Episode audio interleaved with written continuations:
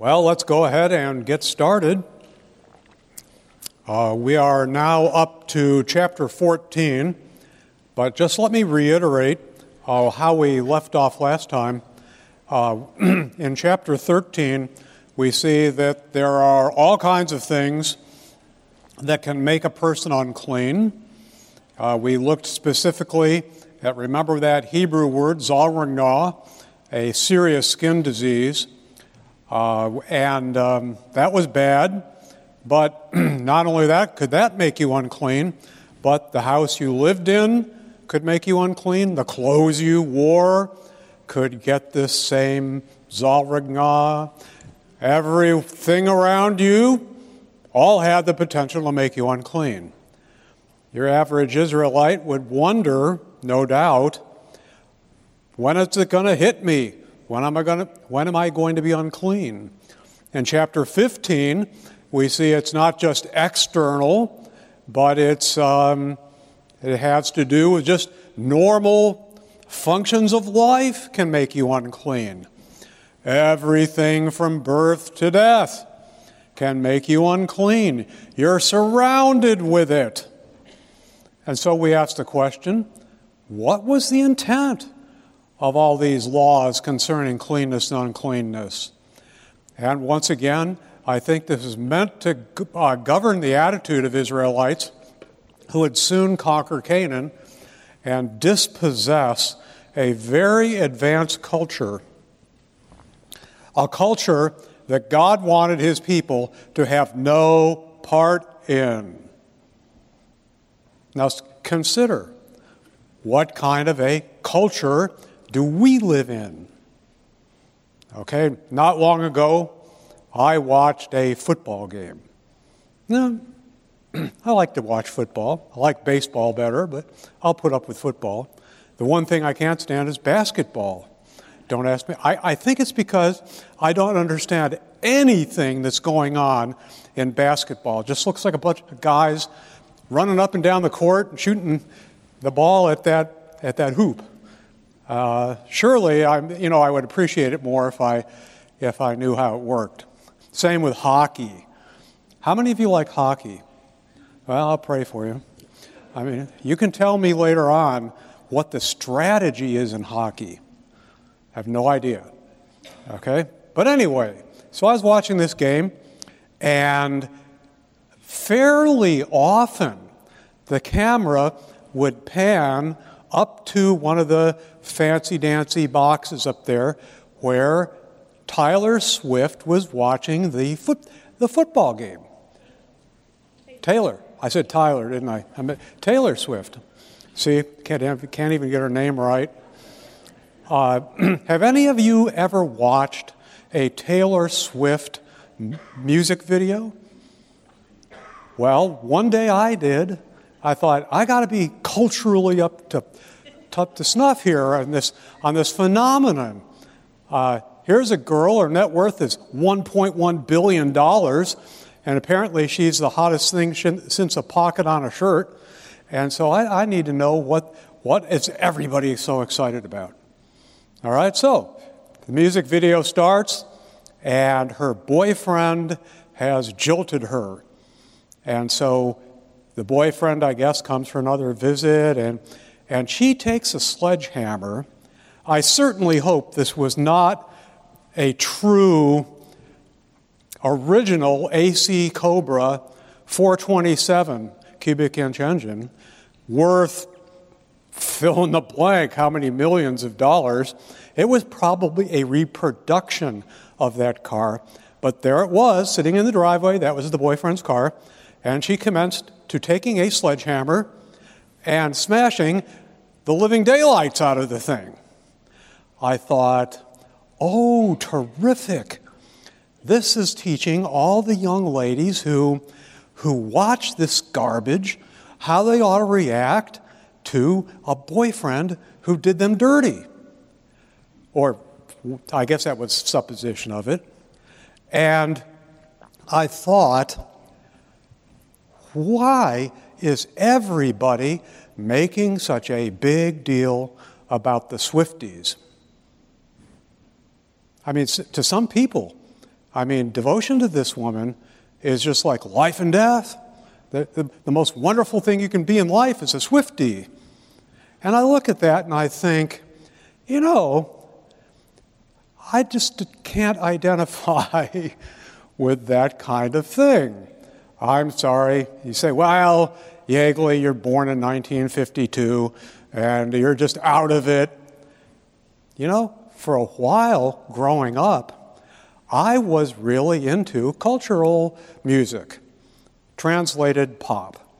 I was a member of a rock band in our high school called The Quest. I played rhythm guitar and vocals. So it's not like I was never associated with, with pop music, with rock. I was.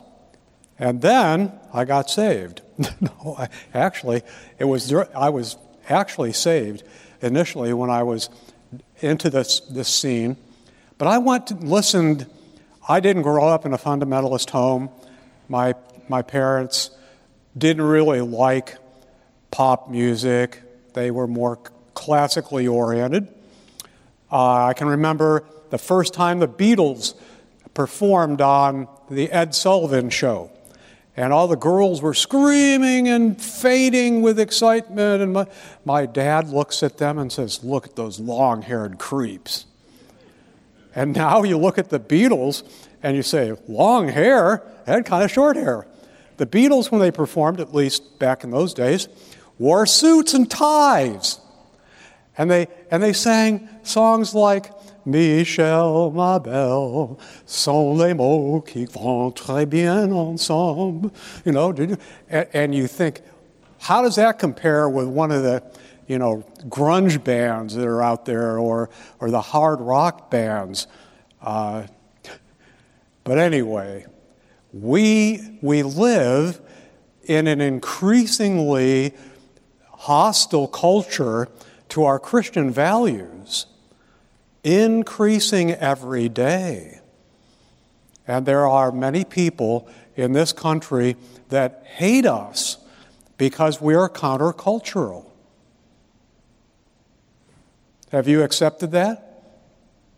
You're going you're going to have to deal with the fact how differently we think, how differently we live, how differently we just come to every question of life from the standpoint of how should I evaluate this? How should I be discerning?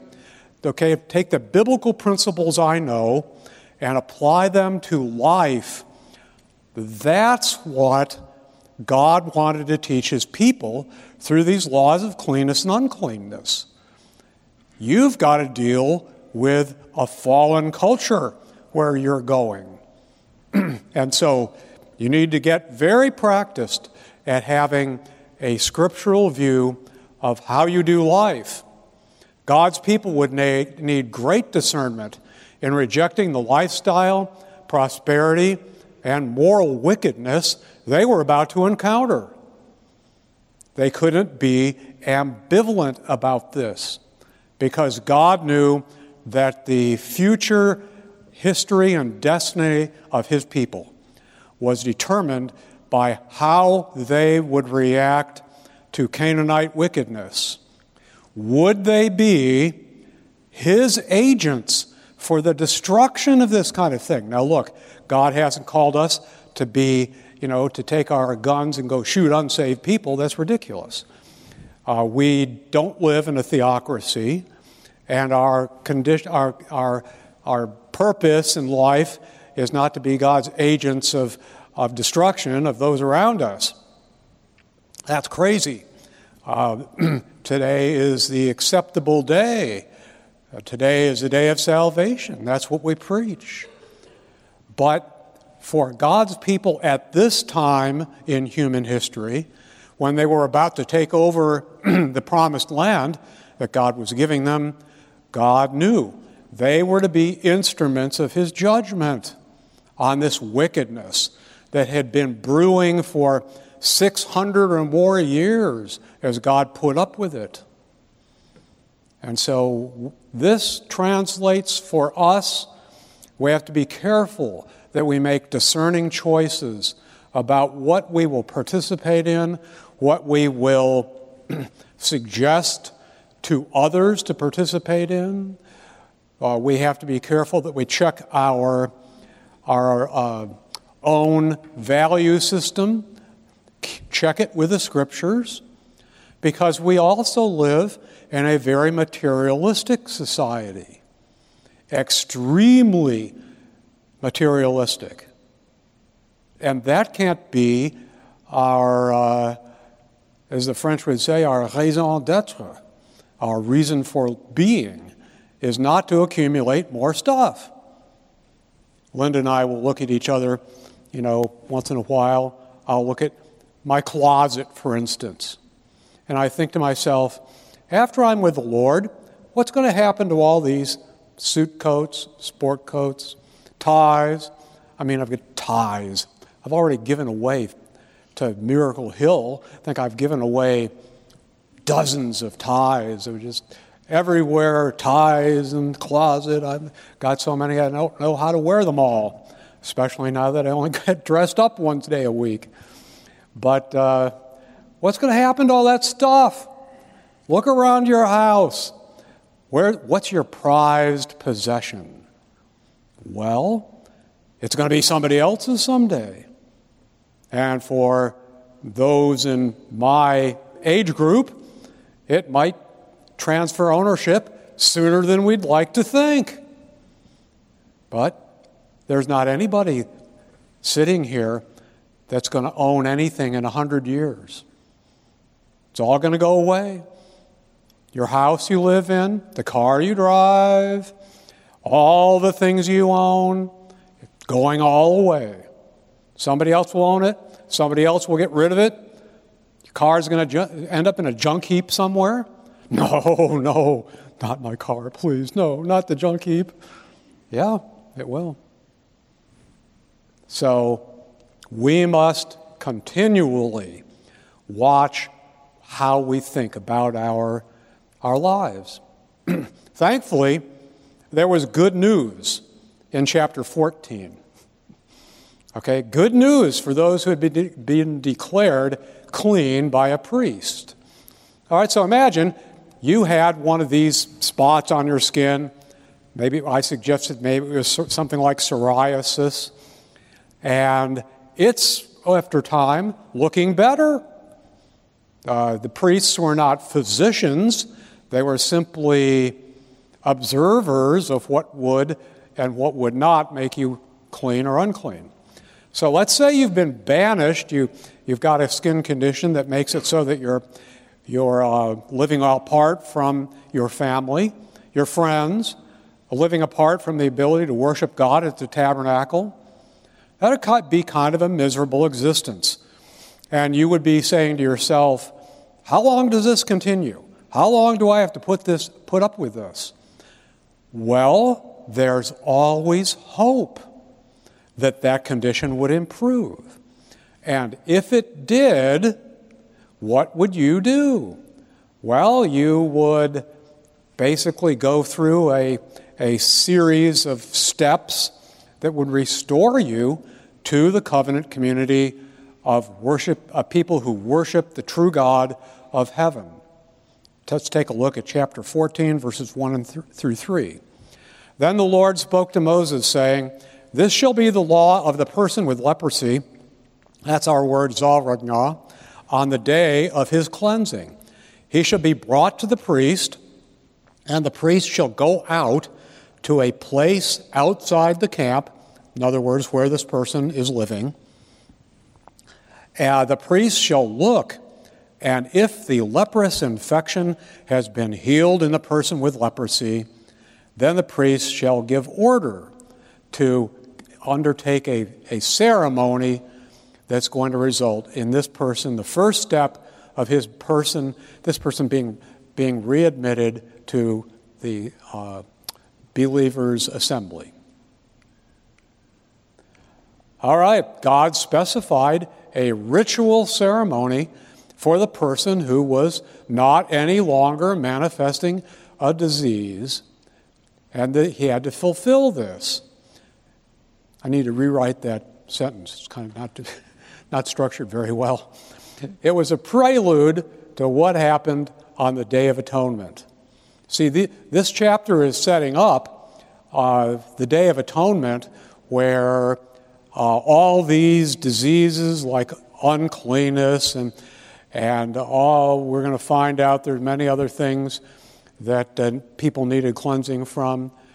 But uh, basically, this is, uh, this is a ritual that this, this person with uncleanness is going to go through that shows he's very concerned that he take every single step just as the Lord specified it for restoration to fellowship with God's people and restoration to worship of the Lord. Okay? So here is the ceremony. Seems a little bit strange to us, but basically, then the priest, verse second part of, or no, the beginning of verse four. Then the priest shall give orders to take two live, clean birds. They couldn't be unclean. And uh, some cedar wood. When, have, ever, have you ever cut into cedar wood? Uh, it's red on the inside, and so that red wood is used. A scarlet string and hyssop.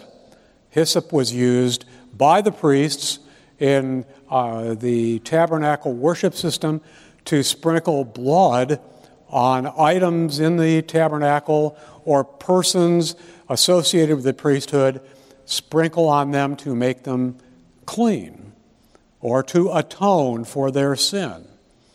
All right, so what would they do with the red wood and the scarlet red string and the hyssop? Well, uh, the priest, verse 5, shall also give orders to slaughter one of the two birds that they took uh, in an earthenware vessel over running water. As for the live bird, he shall take it together with the cedar wood and the scarlet string and the hyssop, and shall dip them in the live uh, and, and the live bird in the blood of the bird that was slaughtered over running water. He shall then sprinkle seven times the one who is to be cleansed from the leprosy, and shall pronounce him clean, and shall let the live bird go free over the open field. All right, so that's, that's picturesque of what's coming in the Day of Atonement when you take two goats. One of the goats is a goat for Azazel in Hebrew, uh, we call that the scapegoat, usually in English. And he's to, be, he's to be killed, and then the other goat, the live one, is to be let free and to go out into the wilderness. Picture of bearing the sins of God's people uh, a distance away from, from them. And that's what is a kind of smaller picture with two birds instead of two goats of what's going to come during Yom Kippur, the Day of Atonement, in chapter 16. Once cleansed, the person would then offer sacrifices at the tabernacle. All right, so verses 10 through 20 detail the same kind of sacrifices we looked at in chapters 1 through 7 of Leviticus. All of these uh, aspects of, of uh, the sin offering, the guilt offering, fellowship offering, peace offerings, all of this was to show God now accepts this person who was once unclean back into fellowship. In a way, I think this pictures what uh, believers are commanded to do in uh, the book of First John. We are commanded to confess our sins, and God is faithful and just to forgive us the sins and to what? Cleanse us from all unrighteousness. Never ceases to amaze me as I sit and think to New Testament verses that we all know well about how often these verses are oriented to this Old Testament idea of cleansing. And so the believer who has sinned does not to be cannot be saved over and over again, but we confess our sin. He cleanses us not just from the sins we know about, but from all sin. Look at the grace of our Lord Jesus Christ that He in, has instituted for us, that we must not take for granted. We'll say more about this in a minute. All right, there were also stipulations about how a house could be cleansed from whatever problem it had mold or mildew or whatever Zaragna meant in relation to a house. Uh, there's an interesting statement I want you to see, though, in relationship to the cleansing of the house. Look, if you would please, with me, to chapter 14, verse 33. All right. Come down here to the cleansing of the house. The Lord further spoke to Moses and Aaron, saying, When you enter the land of Canaan, see the future orientation of this concept? When, when you get into that place with all the wickedness of the Canaanites all around you, this is what you need to particularly uh, keep in mind.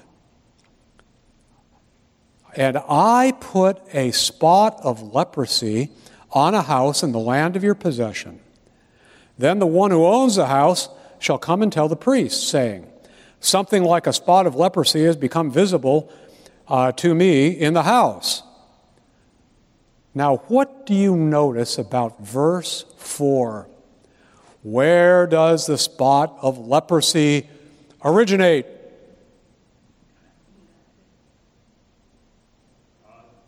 Anyone? God. God puts it in the house.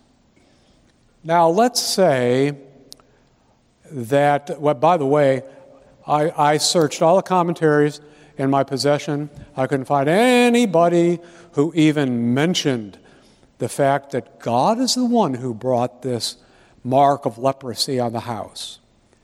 Could it be that this verse also covers what other types of uncleanness? Well, on the skin or on, in the clothing. Could it be that this is God's sovereign choice of who gets this stuff and who doesn't? I don't know. But it's quite clear that, at least in relationship to the leprosy of the house, that this is what God has done. Please notice the divine agency of that statement. It's also possible that God gave a person a serious skin disease or put that uh, mark in the garment. We just don't know. But it's a possibility that He's been sovereign over all of this. And you might say, well, why would He do that to someone? Why pick out, you know, Joe Doe here and not, uh, you know, some other guy over there. Why would the Lord do that? He had a purpose in such a sovereign action. Can anyone think of what God's purpose might be in this? Why might it be God's sovereign plan and will for one person to experience, say, a spot on his skin that makes it so that he's separated from all Israel until such time as the priest declares him to be clean. What was his purpose in that? Well, good question. Let's go back. Perhaps God purposed to show his people how dependent they really were when it came to healing from disease, when it came to the aspect of how one person in our day can get a dreaded disease and some other person never been sick a day in his life. Think of Job, for instance. Now, Linda and I like to talk about Job because she's reading, has reread, I should say, a book by a friend of mine. The book is written by Layton Talbert, and it's called Beyond Suffering. How many of you have read that book? Okay, good, good, very good. Uh, and here now, there comes a day when all the sons of God present themselves before the Lord. And the Lord says to Satan, Have you considered my servant Job, that there's no one like him in the whole world? One who turns away from evil and cleaves to good.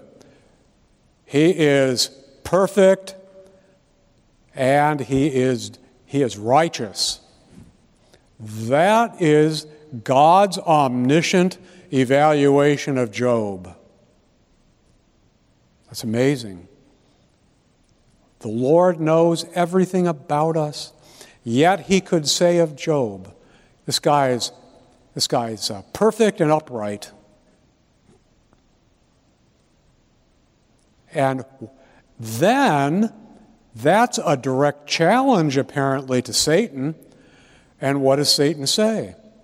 Well, of course he is. The way you treat him and the way you've blessed his life with all kinds of stuff, of course he worships you. Of course he's careful about how he walks with you. But if I were to take away everything he has, then he would curse you to your face. Now, what would happen? What would have happened if the Lord had not issued that challenge to Satan? What if he hadn't mentioned Job at all? What do you think, Nelson? Would Job have ever experienced disaster? Probably not. Satan would have gone after somebody else. Yeah, probably not. You know, there's some a lot of other people in the world he could have afflicted. Uh, but when the Lord issued the challenge, that resulted then in Satan just ruining his whole life. First, by taking away everything he had except his wife, which he could have done without. We later find out that, you know, curse God and die she, is her advice to her husband. Uh, but anyway, uh, he left her.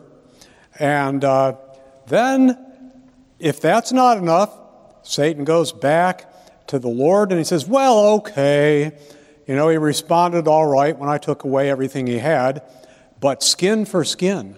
All a man has, he'll give for his life, his, his health. Let me take his health away. And so the Lord says, okay, just one rule don't kill him. You can make him as miserable as you want, just don't kill him. And you look at that. What, that was God's that was God's sovereign determination. That was God's loving determination. That was God's omniscient determination. Why Job? The man was living a life of impeccable behavior and even thought. At one point, he says to himself, You know, my children might have sinned by cursing God in their heart, so I've got to do sacrifice for them. He's all the time thinking about how he should live, and then he's making sure he covers his, anybody who's close to him. He's always concerned about righteousness. And that's the one who suffers probably the most of anyone else we can think of in the pages of Scripture. except for who or whom? Our Savior.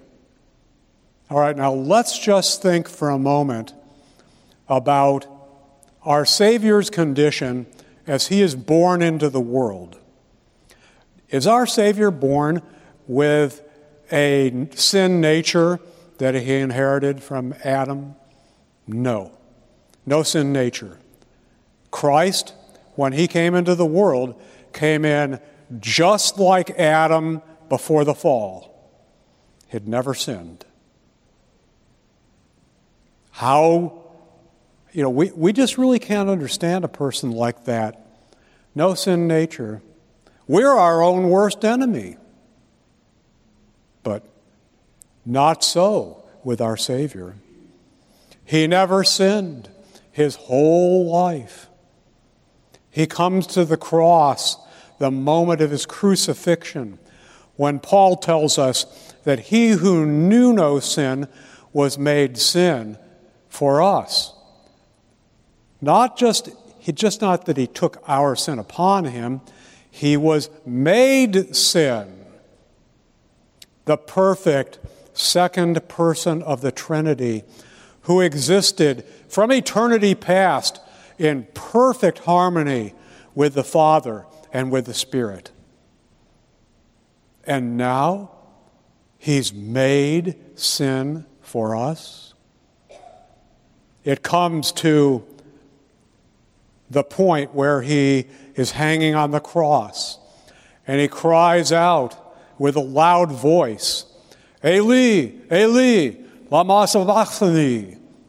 That's an, that's an Aramaic phrase that means, My God, my God, why have you forsaken me? Forsaken him? The Father had forsaken our Savior? How does that work? We have no idea. If you can explain it to me, see me after class. He was made sin for us, he who knew no sin, that we might be made the righteousness of Christ, of God in him. Now we've got divine righteousness because of our Savior. That exchange of our sin for his perfection. And he suffered there in a finite direction, a duration. A finite duration, he suffered separation from the Father and the wrath of the Father on all the sin of all time that anybody would ever commit. He bore that wrath. What kind of suffering is that? That's so far beyond our own comprehension, we can't even imagine it. So, when we get some kind of problem, especially health wise, have you ever found yourself, uh, you know, you've got the flu and you're miserable and you're in bed and you've got a temperature spiking up to 104, and then one minute and then the next minute you're freezing cold, shivering. Have you ever been in a case like that and says and say, Lord, why?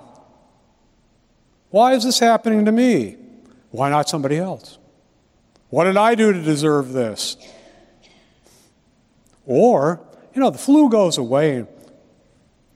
Doesn't kill you, it goes away in a little while. Okay?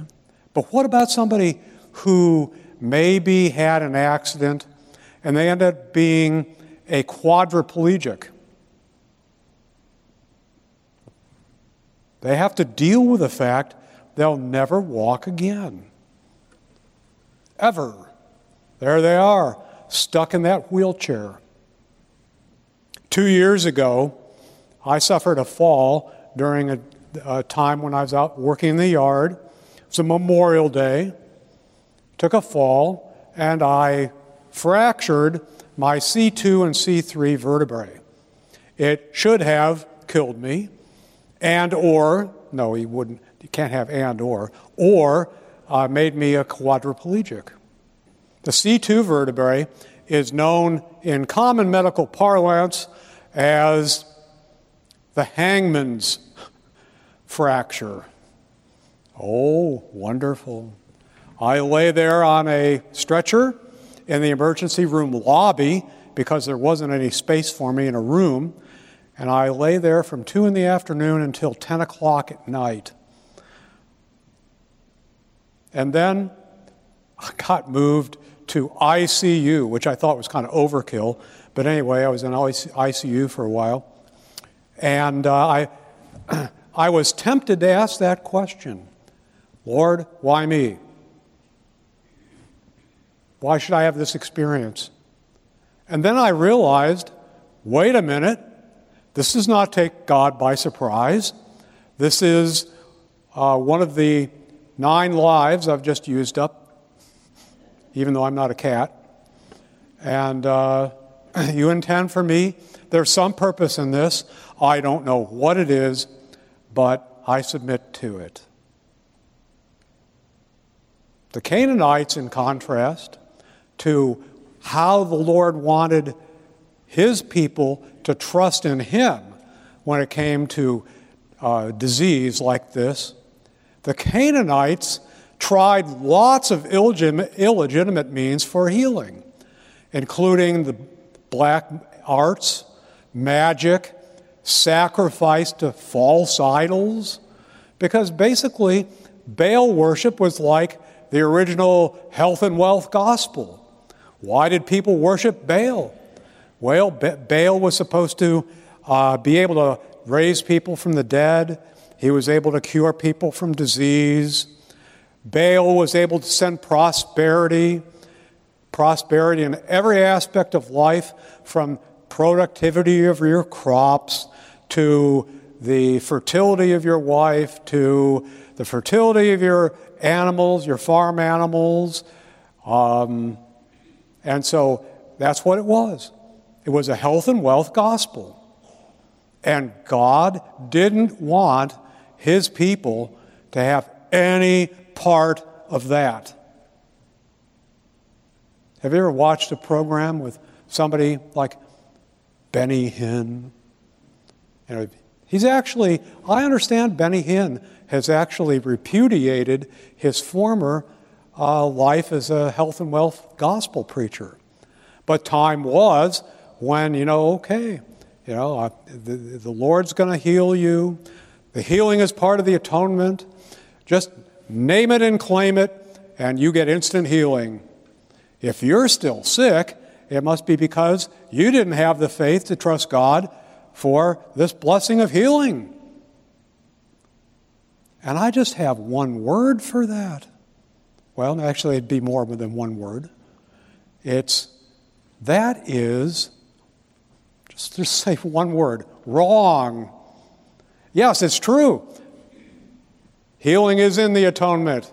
And someday, not a single one of us who knows the Lord is ever going to have another disease ever again for eternity as we have new resurrection bodies.